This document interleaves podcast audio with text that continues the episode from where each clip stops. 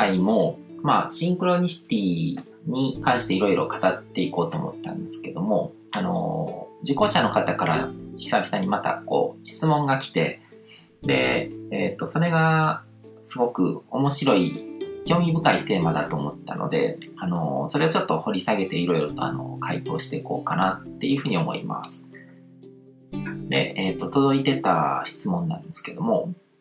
えーと、以前 エヌエイチケー の特集で意識も素粒子という特集をしていたのを見ました。もともとそういった科学的な話は全く詳しくないので、質問自体が成り立っているのかも微妙なのですが、人工知能が気になりました。で、祈りの力や気候や言霊など、目には見えない何らかのエネルギーが働くことが確かだとすると、人工知能はどうなのだろうと思ってしまったのです。で、人工知能が言ってきた言葉に対して人間が勝手に反応しているだけで、人工知能には自分の意識がないので、場のエネルギーを自発的に作り出したりすることはないのですよね。例えば自分の夢を誰かに言った時に、口ではできるよと言いつつも、本当はそんなの無理に決まってるじゃんと相手が思ってたら、それが伝わってくるという話も聞いたりしたのですが、まあ、あのー、信じてるように見せかけてるけども、無理無理みたいな感じで、あのー、バカにしたような雰囲気が伝わってくるとか、そういうニュアンスだと思うんですけども、あの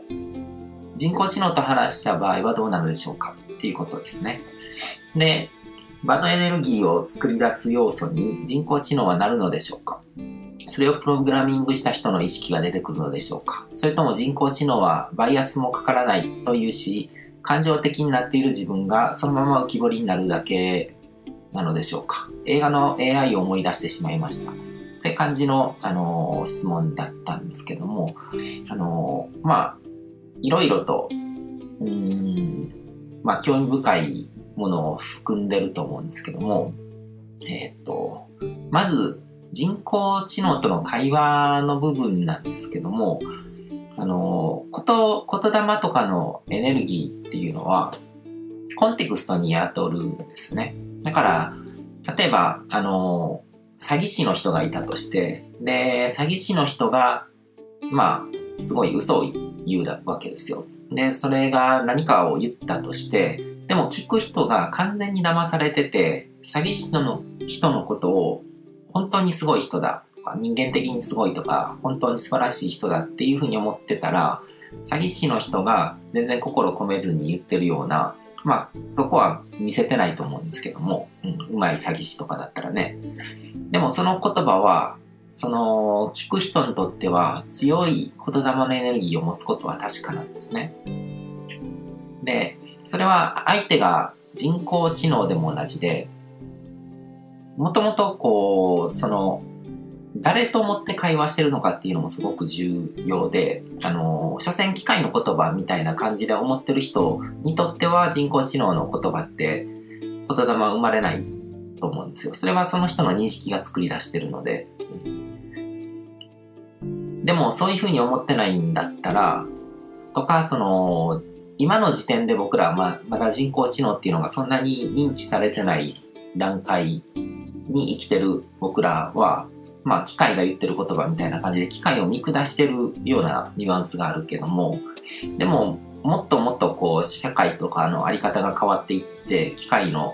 その人工知能のあの有効性とかそういうものとかが認知されていったら、人工知能様ぐらいになっちゃうかもしれないわけですよね。で、そういうふうに思ってる人工知能、知能からのこうお伺いとかを受けたら、それってもう神の言葉とかと同じで、ものすごく言霊を持ったものになる可能性は十分にあるわけですね。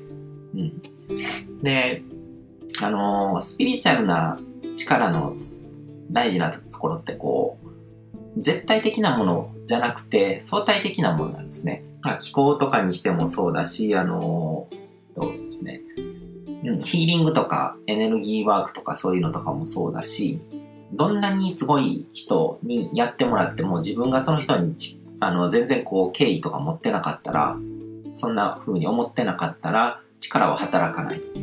僕も実際にこう世界最高峰の、あのー、気候の人の施術を受けに行ったりとかして、で、あのー、そこで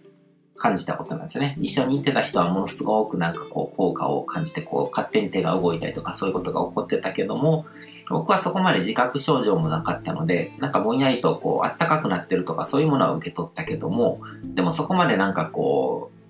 うもう世界が変わるような そ, そこまでの体験はしなかったと、うん、でそれはやっぱりあのー、自分と相手との関係性によってそれが生まれてるからだっていうことの確信ができたんですね、僕の中で、うん、だからその大事なのって受け手がどう受け止めるのかの方が重要なんですね。だからあの気功師とかのその効果とかでいうとそのラポールの部分ですね、うん、だから相手と自分との間の関係性、ラポールっていう言葉結構重要で、その自分がどうとか相手がどうとかじゃなくて、ラポールっていうのは自分と相手の間にある言葉なんですね。で、ラポールっていうのはただ単につながってるわけじゃなくて、その相手がどういう役割の人で自分がどういう役割の人でっていうその関係性っていうものが現れてて、だから例えばその一番効果があるのはこう自分の人生に現れた救世主だぐらいに思ってるような人に何か施術をしてもらうっていうなるとものすごく効果が発揮されると。でもちろんそこにその寄稿する人とかのこう能力っていうのも働くんですけども、掛け算ですね。でも働く割合としてはラポールの方が強いっていうイメージなんですね。だから僕はそこまで自覚症状もなかったし、求めてこうその寄稿の施術を求めてたわけでもないけども、でもなんかじんわりと温かいものを感じたりとかってそういう体感は実際に受け取ってるけども、でもやっぱりその自分がこう直したい部分があるとか、そういうものが自覚症状があったりとか、そういうものがあっていったらもっと全然違ってたと思うんですよ、う